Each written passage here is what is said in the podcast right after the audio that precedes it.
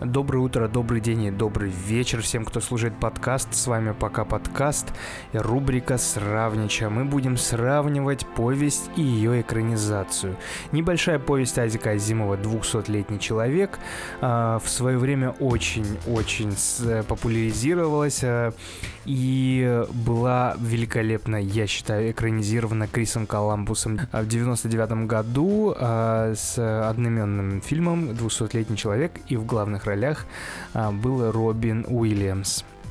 А, мы сегодня обсудим, насколько фильм является полноценным единоличным произведением, а, насколько отличается повесть от экранизации и чего не хватило в повести важного элемента, который был прекрасно показан в фильме.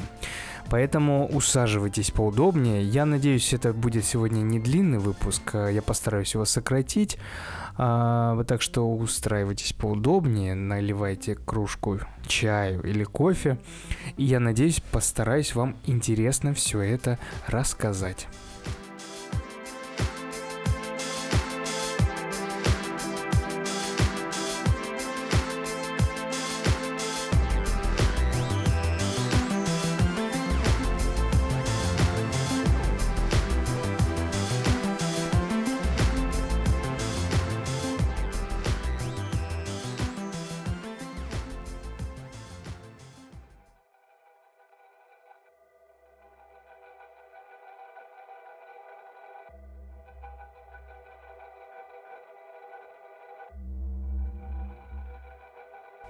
Честно признаюсь, я вообще не люблю научно-фантастический фантастический стиль, жанр и а, все, что связано с научной фантастикой. Кино особенно. Я не притрагиваюсь к этому вообще, уж не говоря о литературе.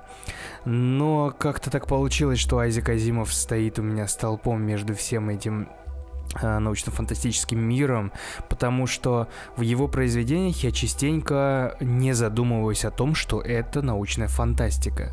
Я думаю, это огромный плюс, это то, что должно обычно а, быть во всех жанровых стилистических произведениях. А, именно не замечать а, антураж, а думать больше о переживаниях героя и о повествовании героя. В произведении Хази Казимова я как раз это и вижу, и прям достаточно четко и отчетливо. То есть а, я, читая до того же вот этого 200-летнего человека, я не думаю о том, что это далекое будущее. Я не думаю о том, что там люди ездят на летающих машинах, и что а, прогресс до небес дотянулся, и там вот, ну, что это вот будущее. Я об этом не думаю. Мне кажется, что это привычный мир, именно мир этого произведения. И это так интересно. Я, кстати, заметил, что в некоторых произведениях братьев Стругацких аналогичная ситуация. Но я не могу сказать о всех, потому что я не э, знаток фантастики, особенно э, в литературе. Вообще не, знак, не знаток фантастики. Возможно, это в каждом произведении есть, но в тех, которых я касался, да, и это были и э, русские писатели, это были и не только, э, мне казалось, что там вот все построено на том, что это фантастика, что здесь вот космос, что. Мне даже Звездные войны не нравятся, уж простите меня, если я кого-то сейчас задену. А, просто лично мое мнение, что мне это... Мне просто неинтересна тема космоса. Хотя я смотрел предыдущий, с послед... не последний не смотрел, я смотрел вот а, первые шесть фильмов, которые в неправильном порядке. А вот но э, думая о том, чтобы мне сравнить и чтобы это было интересно, у меня стоит сейчас два хороших э, произведения, да, которые я бы хотел сравнить, но они очень тяжелые и к ним надо долго готовиться. Э, вот, и я думаю, что-то надо бы что-то выбрать интересное, но при этом, чтобы это было легко и ну, просто легко слушалось, легко читалось, и чтобы мне это много времени, много времени не заняло, потому что параллельно параллельно я читаю еще две книжки, которые тоже будут уже с гостями. Обсуждение это э, в рубрике. Э, Литрича. А, вот, я наткнулся на фильм «200-летний человек», и до меня дошло, что вот, точно, можно же о нем написать. А тем более я повесть читал давно, можно ее перечитать, она небольшая, там, страниц 60. Плюс э, фильм очень интересный, я с невестой с удовольствием сел и пересмотрел этот фильм. Что ж, давайте мы перейдем непосредственно к повести. Я про писателя сегодня, уж простите меня, не буду э, останавливаться на этом. Я надеюсь, что многие об этом знают, об этом авторе Айзеке Азимове. Э, просто знайте о том, что этот человек люби, любил э, именно тему роботов, он любил научную фантастику, э, роман «Сами боги» вообще мне очень-очень понравился. Вы помните роман «Я робот», наверное, который был также экранизирован, кстати, к сожалению, не помню кем, а, но там с, э, глав, в главной роли был Уилл Смит. Тоже хороший, такой крепкий, детективный, э, детективное произведение. А в общем, давайте расскажу я вам о сюжете. Я постараюсь его быстро вам рассказать, ну, интересно.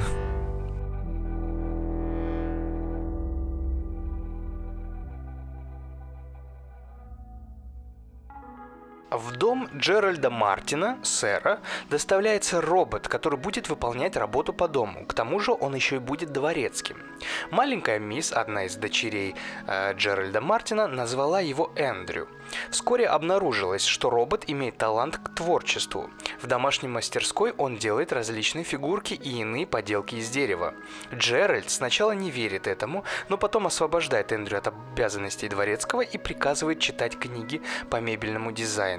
После консультации с фирмой робот был выстав- вставлен дополнительный блок, усиливающий творческое мышление – Эндрю использует слово «наслаждение», чтобы описать, почему он вырезает различные фигурки. Сэр помогает роботу продавать свою продукцию и половину прибыли кладет в банк на имя Эндрю Мартина, хотя сначала банк сомневается в законности наличия счета у робота.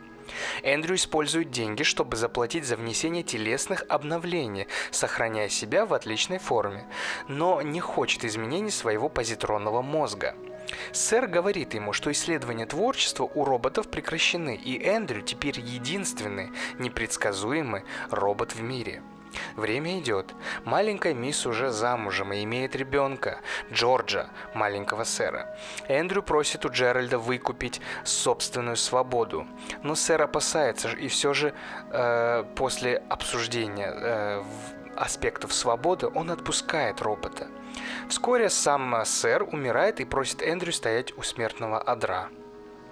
Эндрю начинает носить одежду, а Джордж Мартин, сын маленькой мисс, становится адвокатом. После разговора с Джорджем робот понимает, что должен расширить свой словарный запас и отправляется в библиотеку. Он просит двоих прохожих показать в путь в библиотеку. Вместо этого они раздевают его и угрожают сломать. Но Джордж их спугивает. Этот инцидент возмущает маленькую мисс, и она убеждает Джорджа обратиться в суд, где он добивается права роботов на ношение одежды. Маленькая мисс после победы дела в суде умирает.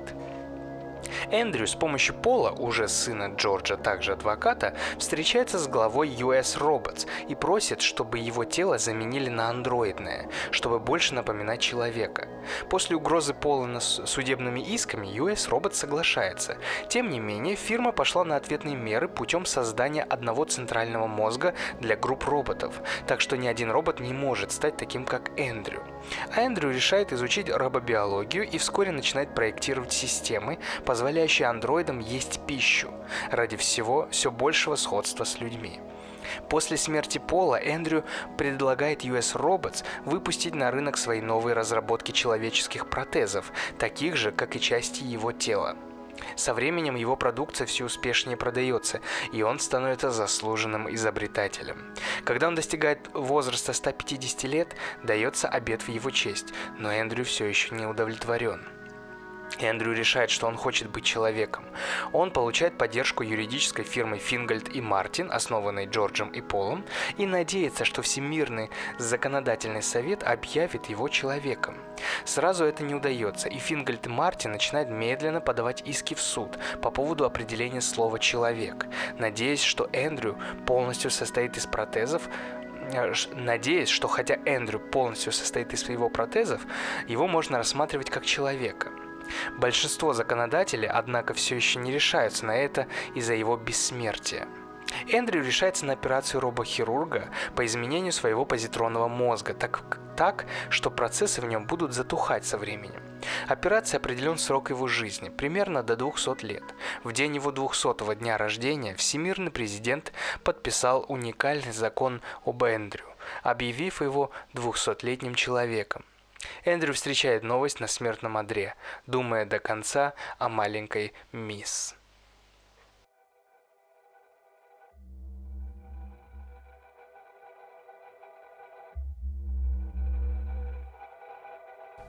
А я думаю, если вы вдруг не слышали об этой истории, то сейчас вы приятно удивлены той теплой атмосферой этой повестью, которая царит а, на протяжении всего чтения. История о роботе, который так решительно хотел стать человеком, еще никогда не описывалась настолько чувственной, э, что захотелось реально всеми силами помочь этому человеку, по, по, точнее помочь этому роботу стать человеком. А, что нам надо выделить с вами, да? Изначально Айзек Азимов, да, не только в этом романе, у него были отдельные трактаты, он выдвинул для своих произведений три закона роботов.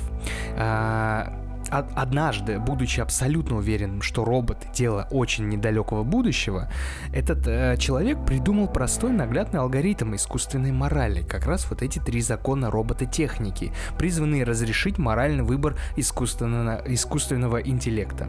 Давайте перейдем к законам. Законам. Три закона. Они гласят, первый, робот не может причинить вред человеку или своим бездействием допустить, чтобы человеку был причинен вред. Второй закон, робот должен повиноваться всем приказам, которые дает человек, кроме тех случаев, когда эти приказы противопор... противоречат первому закону. И третий закон. Робот должен заботиться о своей безопасности в той мере, в которой это не противоречит первому или второму закону. Теперь давайте мы закрепили это, давайте теперь перейдем к основным проблемам повести. Я сейчас сначала буду говорить только о повести, мы потом уже перейдем к кинематографу. Значит, одна из первых проблем и, наверное, самой важной проблем – быть человеком. Это противоречивая тема касается того, что же делает человека человеком. Как вы думаете, что делает человек человеком? Жажда, голод – репродуктивные органы, или наличие имени, одежды или денег, права, политические свободы, паспорт. Достаточно ли что-то из этого, чтобы уже быть человеком? На сколько процентов ты человек, если чего-то из этого списка не хватает? Обратимся к нашим известным философам, да? мне пришлось немножко поковыряться, почитать, вспомнить э, уроки, э, точнее не уроки, а пары по философии вообще вспомнить, кто говорил о том, а, что значит быть человеком. На самом деле говорило очень много людей. Я вот выписал для себя некоторых. Естественно, это Карл Маркс, который считал, что человек существо только общественное. Если, э, цитата, если человек является общественным существом, а, то он может развиваться только в обществе. Ну, каковы его взгляды на человеческую природу тогда? Вся история не что иное, как непрерывное преобразование человеческой природы. Маркс полагал, что человеческая природа чрезвычайно сформирована нашей историей. Он считал, что то, как мы воспринимаем вещи, мораль, социальный строй, удовлетворение потребностей, исторически зависит во многом от нашего общества. Это подходит к нашему персонажу Эндрю? Ну да, он человек общественный, он живет в обществе и в ячейке общества, да, в семье, он контактирует с ними, общается, помогает, развивается в обществе, у него есть некая история, которая э, делает его, можно сказать, человеком. Давайте к другому философу, Витгенштейн. Э, что означает быть человеком? Это значит быть человеком, э, это значит э, мыслить сознательно. Мы активные, воплощенные ораторы. Прежде чем мы начнем общаться, нам сначала нужно с чем-то пообщаться, как бы ни странно звучало. Мы должны создавать и различать истинные и ложные мысли об окружающем нас мире, чтобы иметь возможность думать о вещах, сочетании вещей. Похоже, ну да, отчасти это связывается и с нашим роботом. Что у Ницше? Наше сознание при, придает челов... знание человечеству. Мы способны на то, что он называет психологическими наблюдениями, на способность видеть вещи с аналитической точки зрения. При этом мы, как люди, можем контролировать повествование о нашем существовании Ну, тут тоже, да, согласитесь, все подходит. Платон. Он считал, что у людей есть и нематериальный разум, душа, и материальное тело, что наши души существуют до рождения и после смерти. И он состоит из причины, желания и воли. А, для Платона душа является источником всего, что мы чувствуем. Любви, муки, гнева, амбиции, страха. И большинство наших психических конфликтов, как людей, вызвано тем, что эти аспекты не находятся в гармонии. То есть для него человек это существо в поисках смысла. Вот тут-то как раз немножко не сходится. Мы не можем однозначно говорить, что у Эндрю нету души. Проявление эмоций у него есть, но скудное. И многих аспектах вот этих, этой души не отмечается. Я здесь сделаю такую ремарку, не отмечается пока, только в повести. А, Азимов полагает, что желание быть свободным или осознавать себя стремящимся к свободе – это большой шаг на эволюционном пути. Не стоит забывать, что влияние чувств, эмоций, настроений и прочих компонентов, составляющих личность на поступки и поведение, это тоже означает быть человеком. Когда ты из-за внутренней борьбы делаешь какие-либо поступки. Это и есть, мне кажется, основное, да, что делает человека человеком не строгая а, прагматичность. В мире же нулей и единиц нет случайных чисел, ибо любое случайное сгенерированное число всего лишь псевдо-случайно. И разве это а, может называться человеком? И разве может называться человеком неспособное на нерациональные поступки существо? Хотя стоит отдать автору должное Азимову. Если следование трем законам морали и есть логика робота, то попытка их обойти, расширить, отодвинуть и переформулировать есть чисто человеческая черта, которую тот использует э, для сделок с совестью. И это уже, да, это вот делает человека человеком. И в, в случае Эндрю так и случилось. А теперь давайте вот закрепим кое-что одно.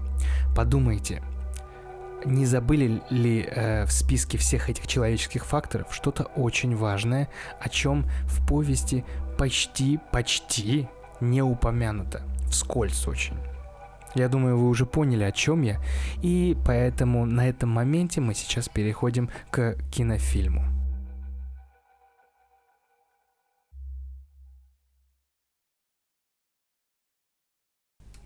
А теперь мы перейдем к кинофильму Криса Коламбуса 1999 года. Сначала я вам немножко расскажу о сюжетных отличиях, и даже это будет не отличие, это будет дополнение. Эндрю хочется найти своих сородичей после того, как он уже освободился от а, дома Джеральда Мартина. Он хочет найти своих сородичей и отправляется в многолетнее путешествие, чтобы найти себе подобных. На протяжении всего странствия Эндрю находит несколько своих же а, сородичей, но они все либо выполняют строго определенные команды, иначе говоря, ведут себя как самые обычные роботы, либо вышли уже давно из строя. Наконец, герой встречает гениального инженера Руперта Бернса, чей покойный отец раньше работал в компании, от которой э, вышел как раз Эндрю, э, NI Robotics. Вместе со своей помощницей Галатеей, женской версией Эндрю, Руперт переделывает Эндрю в андроида, и он возвращается домой, где встречает постаревшую маленькую мисс и ее внучку Поршу Чарни, неотличимую от нее в молодости. После внезапной смерти этой маленькой мисс Эндрю решает спасти всех своих друзей от смерти и вместе с Рупертом Бернсом начинает серийное производство биосинтетических внутренних органов – сердце, почки и даже нервная система. Помимо распространения для гражданских лиц, Эндрю вставляет их в себя и таким образом становится чем-то вроде киборга. Затем Эндрю неожиданно для себя замечает, что ревнует, ревнует Порше к ее потенциальному жениху, а значит, сам в нее влюбился. В итоге, в той церкви, где венчалась Аманда, маленькая мисс, ее по фильму зовут Аманда, Эндрю признается Порше в любви, и они начинают жить вместе. А, чтобы у общества не было по этому поводу претензий, Эндрю выступает с речью в мировом суде, чтобы его признали человеком. Но судья говорит, что позитронный мозг делает Эндрю бессмертным, а это вызывает слишком много злобы и зависти. Расстроенный Эндрю продолжает жизнь, э, жить прежней жизнью. Проходит еще несколько десятилетий, Эндрю и Порша все еще вместе. За это время она также прошла несколько процедур по трансплантации искусственных органов и принимала омолаживающие препараты, поэтому выглядит на 20 лет моложе, чем ей есть на самом деле. Однако в итоге она решается сказать Эндрю, что не собирается жить вечно и хочет однажды умереть. Тогда Эндрю, вспоминая свой давний разговор с Джеральдом, принимает тяжелое решение – заменить свою синтетическую кровь на биологическую, что вызовет необратимое разрушение его тела через неизвестный промежуток времени, то есть вызовет обычную с точки зрения человека смерть. Эндрю умирает в возрасте 200 лет, за несколько мгновений до того, как новый судья выносит решение о признании Эндрю человеком. Увидев это, Порша просит Галатею, которую Руперт тоже придал человеческий облик, отключить ее от аппарата жизнеобеспечения.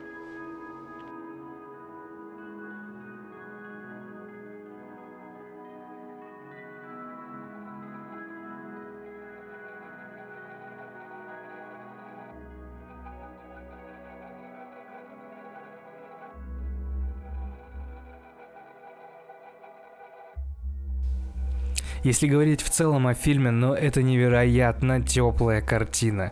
Я уже столько раз это определение говорил, еще несколько раз повторю, но действительно это так тепло и так приятно смотреть э, работу Криса Коламбуса. Несмотря на то, что особый успех-то она не, вы, не возымела в то время.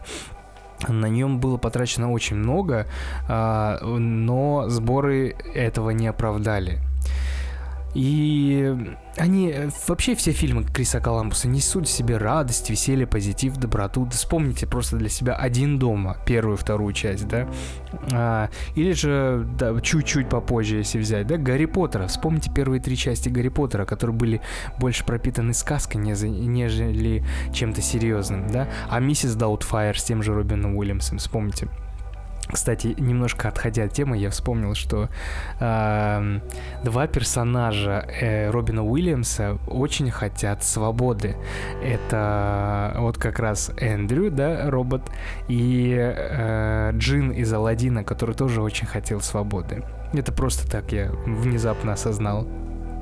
Режиссерская постановка Криса Коламбуса и актерская игра потрясающего Робина Уильямса сделали все-таки из этого фильма настоящее незабываемое приключение. Экранизация таких историй довольно актуальна и в наше время, да, и в высоких технологий. Такой робот может появиться до, в том самом ближайшем будущем, при, про которое говорится в фильме. Но это, наверное, первый робот вообще в, иско- в истории произведений в кино, который ощутил чувства. И, и его в кино как раз э, тот э, производитель роботов, который произвел Эндрю, он считает это ошибкой, то есть такое не должно быть. Получается, это ошибка, которая стоила ему э, превращения чело- робота в человека. Эта картина — это двухчасовая сказка, которую, кстати, вы спокойно можете дать посмотреть своим детям, потому что там нет даже явных отрицательных персонажей антагонистов. Она неспешно и добро покажет вам о вечных вопросах, что человека делает человеком, и уже не говоря о вопросах глобализации прогресса и технического бума в целом. Но сравнивая с повестью, давайте вспомним о том, чего же нам все-таки не хватило в повести. Того самого аспекта, который делает человека человеком это любовь. Это именно любовь, ибо именно любовь делает человека человека и добавляет самого человечного в разумное существование человека. В повести это почти же не затрагивалось вскользь, но в фильме это имеет очень большую ступень и очень важную ступень. Поэтому я и считаю, что произведение Криса Коламбуса, оно имеет место такое, знаете, обособленное от повести.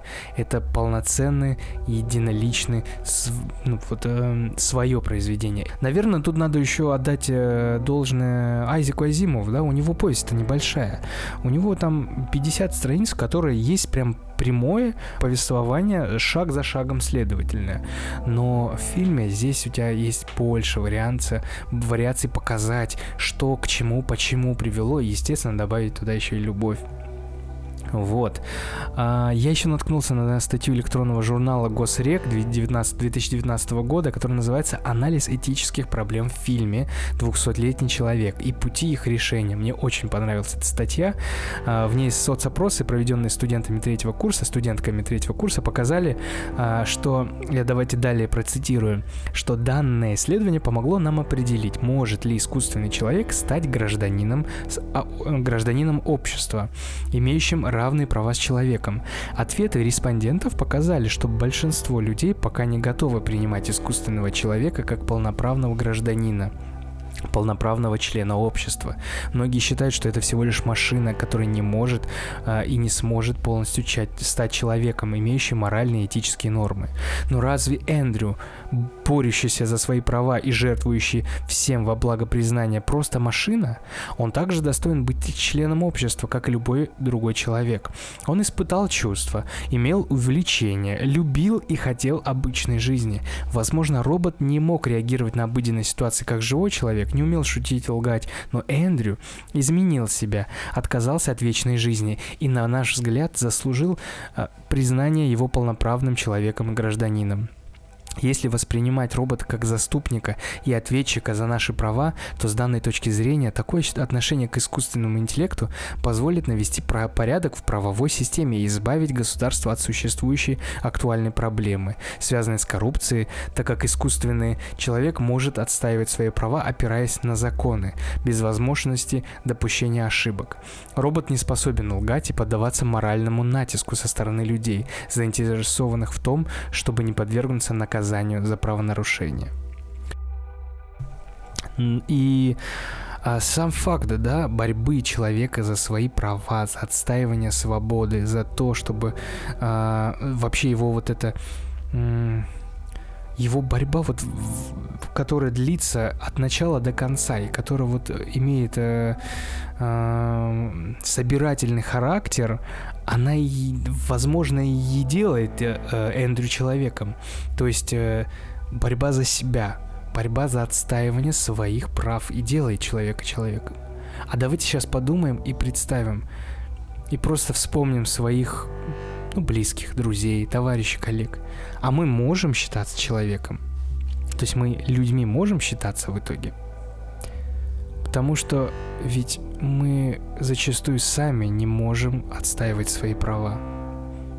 На нас давит э, государство, на нас давит общество. Мы подвластны этому влиянию. Так кто в итоге человек больше? Робот, который добился этого? Или все-таки мы тоже имеем право называться людьми? Ну, это пусть будут такие риторические философские вопросы под конец. На этом все. Спасибо большое, вы, что вы послушали. Я надеюсь, вам понравилось.